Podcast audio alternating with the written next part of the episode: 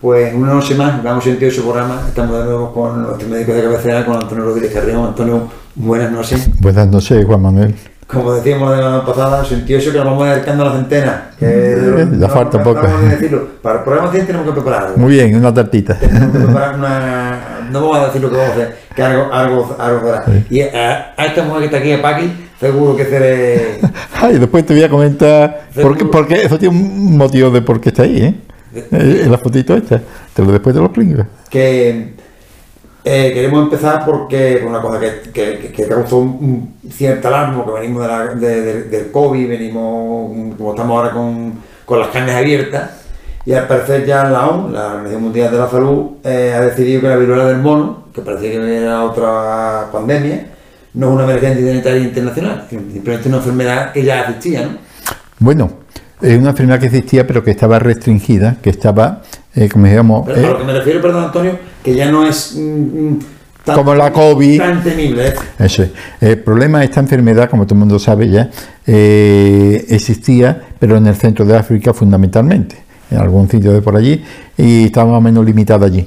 Pero ¿qué ocurre? Que desde el mes de mayo han aparecido casos, fundamentalmente en Europa, a raíz de las Islas Canarias, después en Madrid, eh, y se ha ido extendiendo. Ya hay 50 países fuera de lo, eh, sí, de, de lo originario que era en África, ¿no?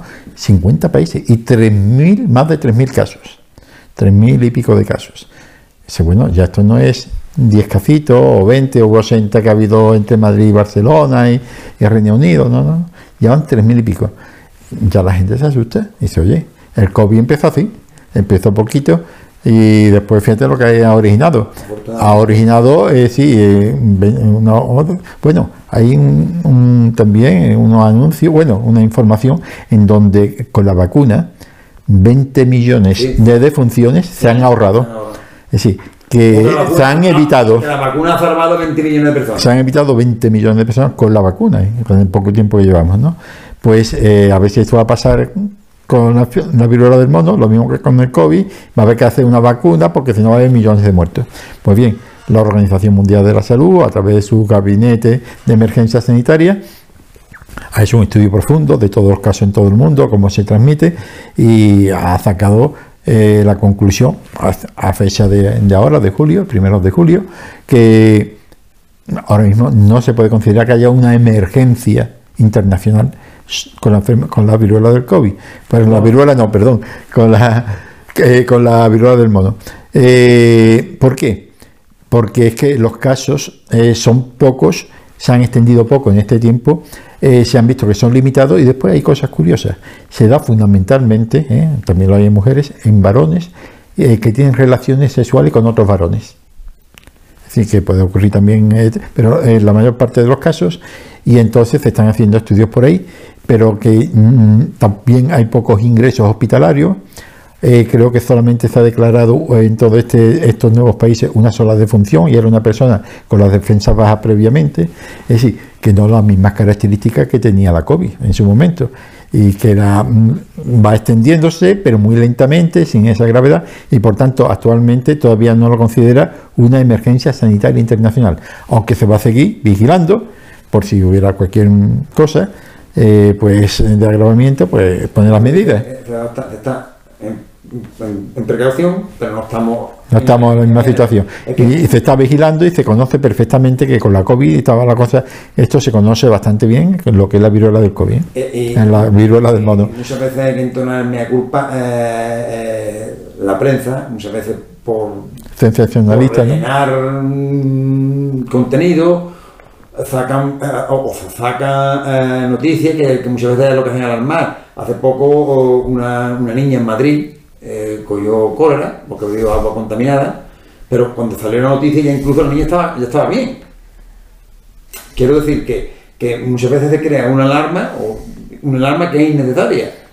Pero también son algunos medios, algunos medios Sí. sensacionalistas, algún tipo de prensa amarilla, que claro, la que prensa amarilla. hay que Tener en cuenta que por rellenar un co- contenido se pone en una tertulia eh, hablando del tema y tienen hablando del tema una hora. cuando el cólera está prácticamente erradicado. Y, con los, y con los medios de comunicación que hoy hay, a través de internet, del WhatsApp, del Twitter, del no sé qué, pues eh, cualquiera que lo vea se cree que, estamos todos ya invadidos de algún microbio raro, ¿no? Así que hay que tener todas estas noticias, hay que ir a la prensa seria, no a la prensa amarilla, contrastarla y ver exactamente qué es lo que está diciendo, porque alguien escucha en televisión algo así, y ya él, oh, yo he escuchado, y a lo mejor le estaba haciendo otra cosa y ha escuchado dos palabras, y él la interpreta a su manera y la comenta a su manera, y va a Twitter o a, Instagram o a WhatsApp y lo comenta a su manera, y hombre, no, pero que, eso no es. que, estas cosas debe ser. En la prensa la prensa amarilla, para rellenar con cualquier mm, cosa. cosa banal, que cualquier tontería, pues tiran de. Mira, ahí está el ejemplo que nos vamos a entrar, nosotros no somos de, de esto con la Rocío Carrasco, esta, con el Paquirrín, con el otro, la cantidad de horas de, televisión y de prensa que están dando. Bueno, pero ellos tienen su clientela, que hay un tipo de clientela. A, lo que voy es a eso, porque al fin y al cabo lo que es es business, negocio. Es negocio. Y negocio es, lo que es. No hay más. Nosotros no vamos a entrar en. en Por supuesto. Antonio, otro otra cosa que sí nos afecta, que afecta a la comarca de Tierra de Cádiz, es que el hospital de San Rafael se, convierte ya en Cádiz, se convierte ya en un hospital de, referencia para los caidanos del centro. ¿no? Sí, es. Eh, estaba, eh, estaba, cerrado, estaba. Es el acuerdo. Creo que era hacían resonancia, creo que hacían ahí. Bueno, atendía la urgencia, pero voluntariamente, sin llegar a un concierto con la ciudad social. Y entonces ya, a partir ya de la firma de este, de este acuerdo, eh, que ha sido ahora, reciente, pues eh, por un importe creo que unos 770 y tantos millones de euros, y creo que por cinco años, eh, incluye no solamente el hospital de San Rafael, sino incluye también al hospital de Puerto de Santa María, de San Lucas, creo que un hospital en Huelva y el de Villamartín. ¿Qué está en el lote? Está todo eso. Y a mí, en principio, me parece bien. Es decir, me parece bien. Yo soy un defensor acérrimo de, la de lo público, es decir, una asistencia sanitaria pública, universal, gratuita y de calidad. Soy siempre, en fin, soy enemigo acérrimo. Y si, entonces, ¿cómo es que ve bien este concierto con las clínicas privadas? Es decir, otras veces has criticado, no de ahora, sino desde hace muchos años, eh, no desde hace tres o cuatro años, sino hace muchos años, los conciertos con la privada. Porque yo creo que si yo pago un seguro, o una figura social o una asistencia sanitaria pública obligatoria, yo debo tener derecho a una asistencia sanitaria de una entidad pública, no concertada, no privada. Y, o que me dé la opción, como pasa muy fácil, os coja usted la privada, os coja usted la pública. Usted está pagando. Y con ese dinero que usted ha pagado, vaya donde usted quiera. Pero no, eh, por ejemplo, los de Muface pueden ir a escoger los funcionarios del Estado, mientras que los demás no tienen derecho a escoger, a no ser que lo pague de su bolsillo. Entonces, ¿pero qué ocurre?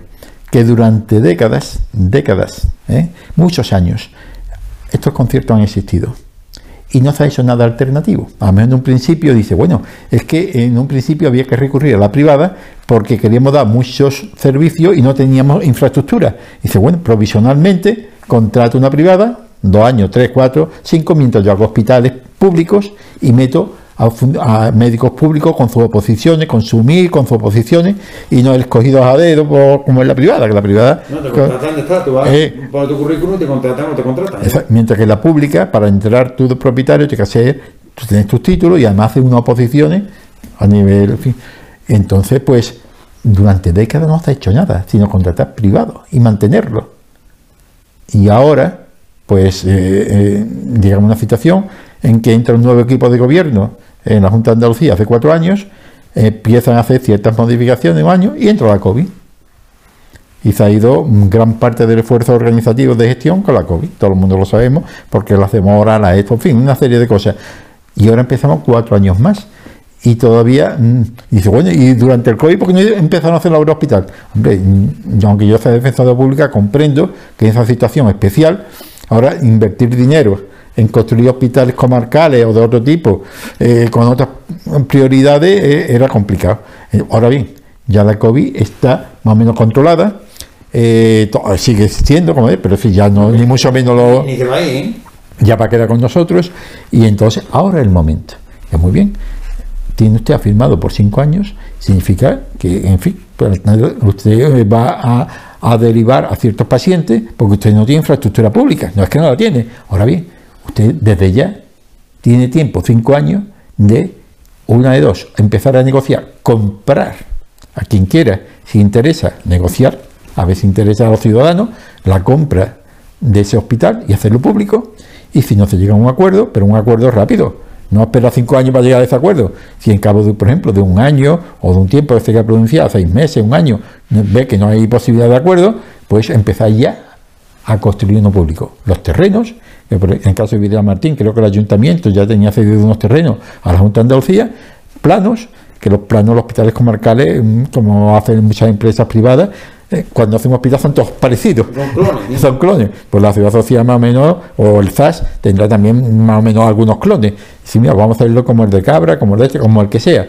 con algunas modificaciones y empezar ya. Empezar las obras, los cimientos, los cabra, de tal manera que de aquí a cinco años, o a cuatro, porque uno para eso, y en cuatro años, si no ha terminado este hospital, estará a punto de terminar. Y ya no hay más lío. Nadie puede decir nada. La empresa privada dice, ay, ahora va a hacer un hospital mm, público. Usted, no hemos llegado a un acuerdo, usted sigue con su hospital para su gente privada, sus compañías privadas, y, el otro hace público, y cada uno en su, en su departamento. Y no, pero no esperar a que pasen cinco años para empezar a decir, vamos a negociar, eh, hacerlo público. No, que usted, lo público hay que hacerlo ya. Y dice, bueno, ¿y eso? Para eso está la oposición, hombre. El que está mandando es su obligación llega a un, acuerdo con la empresa para hacerlo público y si no se llega a un acuerdo, hacerlo público y la oposición que vigile. ya. para fiscalizar. Para fiscalizar, no empieza a fiscalizar el último año que es de los votos. Es decir, que la oposición se tira cuatro años cobrando allí, diciendo cuatro cosas en el Parlamento y cuando falta un año, ve que vamos a criticar lo que no lo ha hecho porque, porque así cogemos votos. Y, los cuatro años tú rajándote la barriga y poniendo la mano, ¿no? Eso no es oposición. La oposición tiene una gran labor que es la fiscalización y proponer mejoras. Y si usted dice, hombre, si propongo mejoras, el otro me la va a copiar y se va a apuntar al punto. No, y usted, si usted pone mejora, usted se apunta al punto de la mejora. el otro se va a apuntar al punto de, tener la humildad, de reconocer que es bueno y de construirlo. Yo me apunto el punto de construirlo y usted se apunta el punto de haberme lo propuesto. Eh, eh, yo, entiendo que al fin y al cabo la cuestión no está en quién se apunta tanto, tanto, sino en que se haga eh, lo que sea para bien. Sí, pero los políticos se tienen que apuntar los puntos. No, pero Eso... yo lo he propuesto y ellos lo han parecido y lo, han... Pues sí, además, dice, mire usted, el punto de la propuesta, además la propuesta viable es nuestra. El otro que ahora se apunte el punto de hacerlo, que cada uno se apunte lo suyo. y después los ciudadanos valorarán. Antonio, y eso es curioso porque se acercan las municipales y, están guardando mucho para los programas electorales cosas que tienen ahí eh, eh, eh los programas. ¿eh? Esperando que llegue la, la, última, el último mes o, dos, o los dos últimos meses para, empezar, para empezar a bombardearnos con eh, propuestas. Dice que buenas son. Y bueno, bueno, porque no las has propuesto a, principio. Hace cuatro años estás ahí. Claro, la oposición tiene que proponer propuestas. Es decir, es que dice, en los que están en el gobierno no han hecho esto, no han hecho esto, no han hecho. Bueno, ¿y usted qué propuestas viables y lógicas ha, puesto sobre la mesa? Y si no lo hacían caso, ¿usted cómo ha informado a la población? ¿Usted ha mandado tabillas por debajo de la puerta? a la gente para que se entere. ¿Usted ha ido cuántas veces ha ido a la prensa, a la televisión, a la radio, denunciando con, con eso? ¿Usted cuántas reuniones ha tenido con las asociaciones de vecinos? No en el último año, sino durante estos cuatro años. Asociaciones de Alzheimer, asociaciones de fútbol, asociaciones de ajedrez, que son ciudadanos, todos. ¿Cómo se ha trabajado usted dentro de la oposición? ¿Qué ha esperado? ¿El último año o los últimos tres meses para todo eso? De vez en cuando ha salido usted en televisión para cubrir el expediente, para que no se le pierda mucho la cara. Pero ahora es cuando dado usted caña. No, no. La caña hay que darla desde el principio. Y con haciendo propuestas y reuniéndose de tal manera que usted le está a los toros, no le, no, no le ponen las banderillas eh, cuando ya están muertos.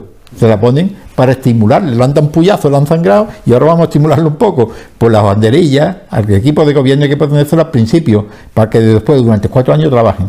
No, no, y no, y no para que critique usted a los cuatro años. No, o esperarte ahí calladito, esperando que llegue el momento para el fallo. Mira que no No, pues cuando ya no le da tiempo a hacer nada, si usted hubiera propuesto una buena cosa, una buena alternativa al principio, y si ahora tiene usted cuatro años para hacerlo. Y si no lo hace, usted responde por qué no lo ha hecho. Pero no, usted se calla y dice, uh, qué bueno esto, pero si te lo digo, lo van a hacer. Me callo, ahora usted me dice, tú no has hecho esto, esto, ni esto, ni esto, ni esto. Hombre, ¿y por qué no lo dice al principio? Es decir, que entonces los ciudadanos no son tontos, pero mm, hay que hacerle ver algunas cosas. Tiene que poner qué ha hecho la oposición, que tiene que hacer una labor muy grande, y qué ha hecho el equipo de gobierno, por propia iniciativa, por cumplimiento de, del objetivo y esto. Eso nos pasó a nosotros, por ejemplo, es que la gente se cree que después, si es que los ciudadanos tienen que, vamos, los ciudadanos no tienen que hacer nada. El que representa legítimamente al ciudadano no eres tú ni yo, son el ayuntamiento. En el alcalde de la alcaldesa a la cabeza, su equipo de gobierno y después la oposición, son los que representan al pueblo. Cuando nosotros hicimos aquí en Ubrique la demanda de mejora sanitaria, de especialistas médicos, de mejora en el centro de salud, eso era misión del ayuntamiento.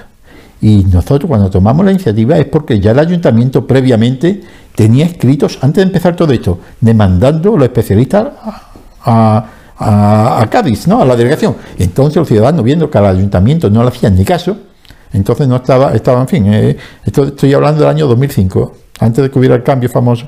Eh, oye, aquí no, ni, caso. Entonces ya el pueblo tiene que apoyar al ayuntamiento. Oye, pues ahora nos levantamos nosotros. Ya que no hace caso a nuestro representante legítimo, las asociaciones, no yo, yo era presidente de la calzada, pero que fue la que se comprometió. Y digo, oye, ahora la calzada no hace nada sola.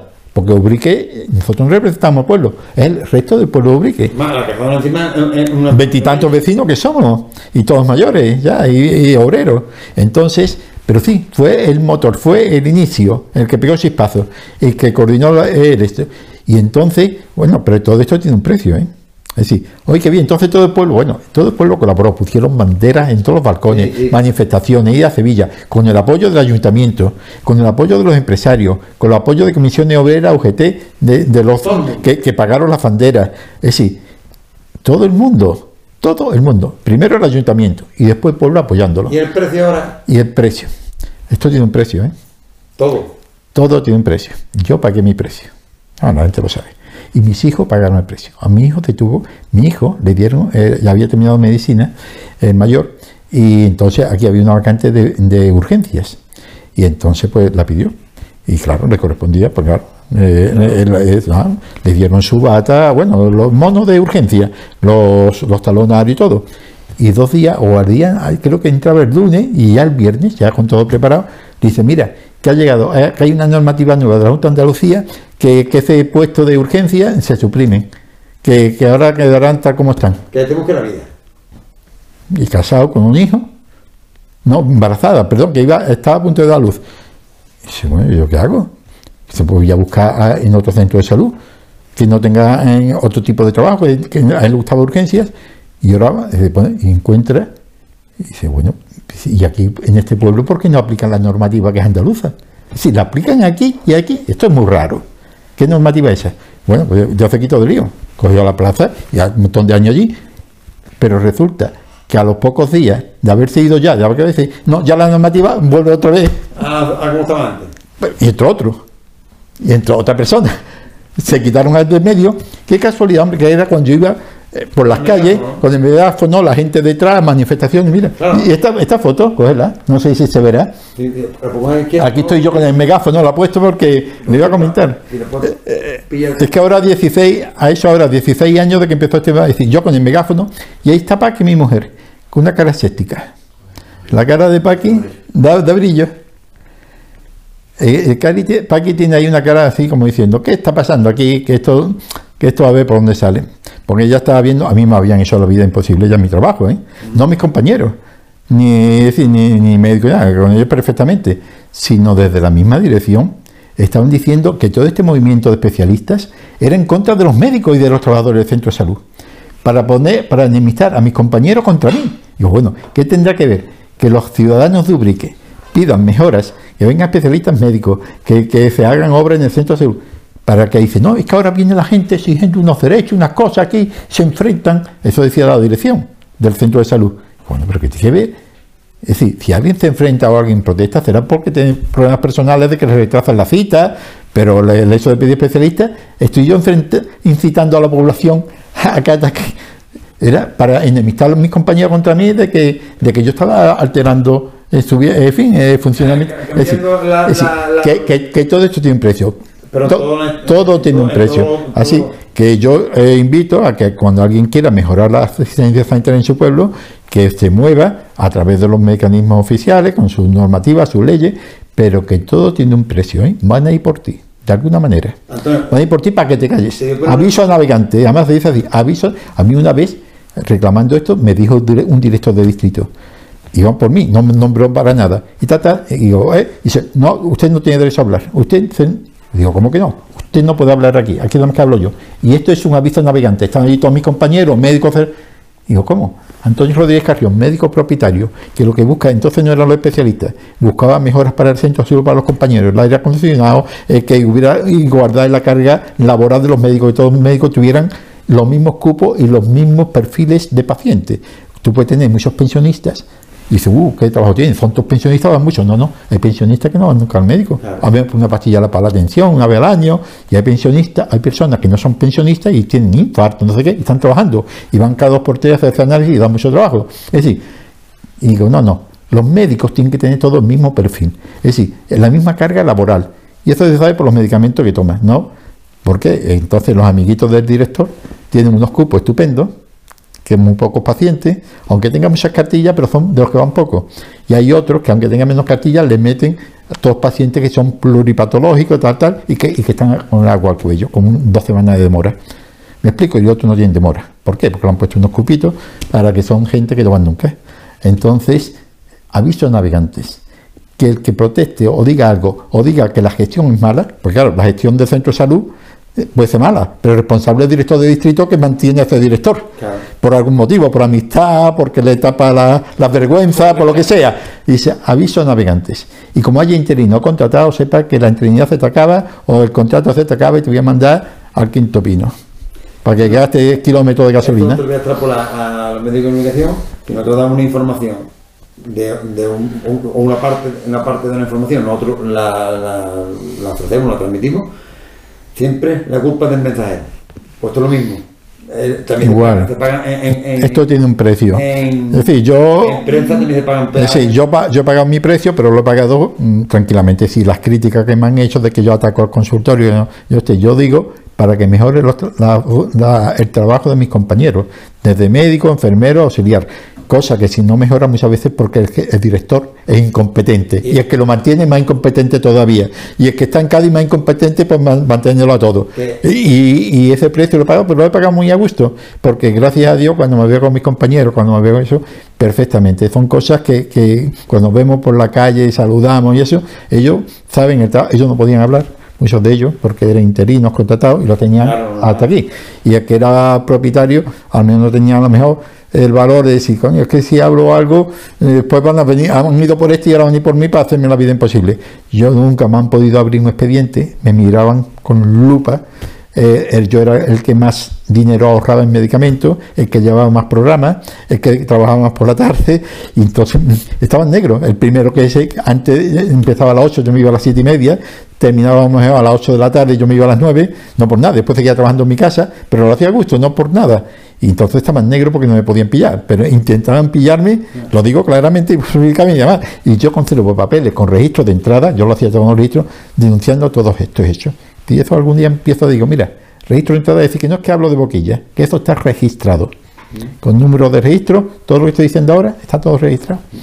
Antonio, eh, hablamos en la semana pasada de que el tema este de la subida de precios eh, de la, atención que hay en la calle y demás, para finalizar porque vamos a pillar de tiempo, eh, este, la ansiedad está mm, afectando a, a ciudadanos. Sí, toda esta subida de precios que hay afecta mucho. Dice, ¿qué tiene que ver con un programa de salud? Muchísimo. Si ya bastantes problemas tenemos nosotros con nuestras enfermedades, eh, con el estudio de nuestros hijos, con nuestros trabajos, que muchas veces son precarios, si encima nos meten esta subida de, de precios enorme. Pero ya no solamente la subida de precios, es que después, te lo digo por experiencia personal, por ejemplo, hablando mm, por los bancos. Si tú vas a pedir un préstamo, si va a pedir una, eh, una hipoteca, si tú tienes un ahorrito y los quieres poner a plazo fijo o fondos de inversión, la información, la experiencia que, mira que a mí me informa y yo me preocupo, ¿eh? digo, esto lo coge una persona que no tenga eh, una formación y hacen con ello lo que quieran. La letra pequeña son 12 folios, letra pequeña, con lenguaje técnico, con palabras que no entienden ni ellos mismos muchas veces y que te dicen firme usted aquí, firme usted aquí, firme usted aquí. O lo lee. Y tú empiezas los cuatro primeros renglones y dices, yo no sigo leyendo, yo no entiendo nada. pues te lo han sacado por la impresora y tú firmas y no y realmente no sabes lo que firmas. Tú te han dicho que tú vas a pagar un 4% y que esto te va a durar 20 años y nada que cuatro cosas. Pero después tú lees la letra pequeña y si usted no cumple, tiene que pagar no sé qué. Si usted no, hombre, y esa letra pequeña, ¿por qué no me la manda usted previamente que yo me la lleve a mi casa? Y si yo no entiendo, se lo pregunto a un abogado, se lo pregunto a mi hijo, lo pregunto aquí, o vengo usted y digo, ¿y esto qué significa? No, ahí te sacan un tocho de papeles que no lo han leído, que muchas veces ni ellos lo saben, te lo digo por experiencia. A mí me llegado a decir un director, hecho que me he enterado ahora cuando le he dado a imprimir a los directores, te lo digo porque me ha dicho a mí un director de una hace algún tiempo de dice Antonio es que a veces a nosotros esto que vendemos porque ellos venden fondos de inversión ya no hay plazo fijo dice nos mandan una información para que se lo demos al cliente pero después hay cosas que no, nos lo dicen. Y cuando yo le doy a imprimir para que me salga los dos socios ay esto no lo sabía yo pero se lo tengo que dar al cliente. Y si no vendemos una cierta cantidad de bonos o de fondos de pensiones o de fondos de renta te penalizan eh, la dirección del banco penaliza y, si yo, y ellos dicen muchos de los empleados del banco tienen que vender sabiendo que, que tienen que comenzar sabiendo que el producto no, no es tal que falta información no es que te engañen pero si te, te inducen al engaño o te inducen al error al no darte toda la información y no dártela clara no dártela clara para que tú lo entiendas. Además, como tú decías antes, todo esto influye en el estrés. Hombre, te coge unos cabreos. En, la, en, la, persona. Hombre, coge tú no enfados, no solamente el enfado, sino que después dices, y ahora tengo que pagar esto, y ahora tengo esto, y ahora tengo esto, con lo que ya tengo pendiente. Dice, los bancos, los estos nos roban. No es que te roben, es que muchas veces la información está capada para inducirte al error para que tú creas, ah, no, es que lo que usted creía que esa, no sé qué, que termina en el año 2022, por ejemplo, después durante cuatro años más, ah, eh, pero no era un, acuerdo entre años 2017 a 2022 el contrato, sí, pero hay una letra chica que dice que además de eso tiene que usted pagar intereses durante cuatro años más. Hombre, eso no lo dice usted. Hombre, no te enteraría, que va, no sabía ni el director. en, en, realidad lo que estamos hablando es que todo ese tipo de cosas afectan a la salud de, Muchísimo, muchísimo, porque es que es la salud, porque tú hay cosas que tú no puedes, tú empezabas a comprarle, a lo mejor un zapato nuevecito, o tú te querías comprar otro pantalón, no puedes, o querías arreglar algo de la casa, no, llega, no te llega el dinero. Yo no me refiero a la materia, y ya para acabar, me refiero a, a, a lo a lo, físico, a, la salud. Sí, pues, me refiero a que todo eso que tú no puedes arreglar, que te hace falta, te crea ansiedad, te crea estrés, te crea malestar, y todo esto repercute en tu, en, en, tu organismo, en tus defensas.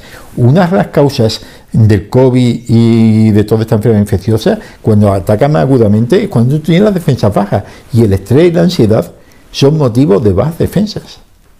Es decir, que eso influye y que te den un palo económico, es que salud dinero y amor. Te ha dicho siempre, la salud muy importante, el amor y el dinero, porque el dinero influye en otras cosas. ¿eh? En donde no hay pan, las caras son movinas. ¿eh? Dice que, el dinero no es de la felicidad, pero ayuda a conseguirlo. Totalmente, muchísimo. Pues, Antonio, pues muchas gracias por, por tus consejos. Y nos tenemos que despedir porque la verdad que, que nos comemos el tiempo del programa. Pues esperamos vernos la semana que viene. Hasta la próxima semana. Muy buenas noches.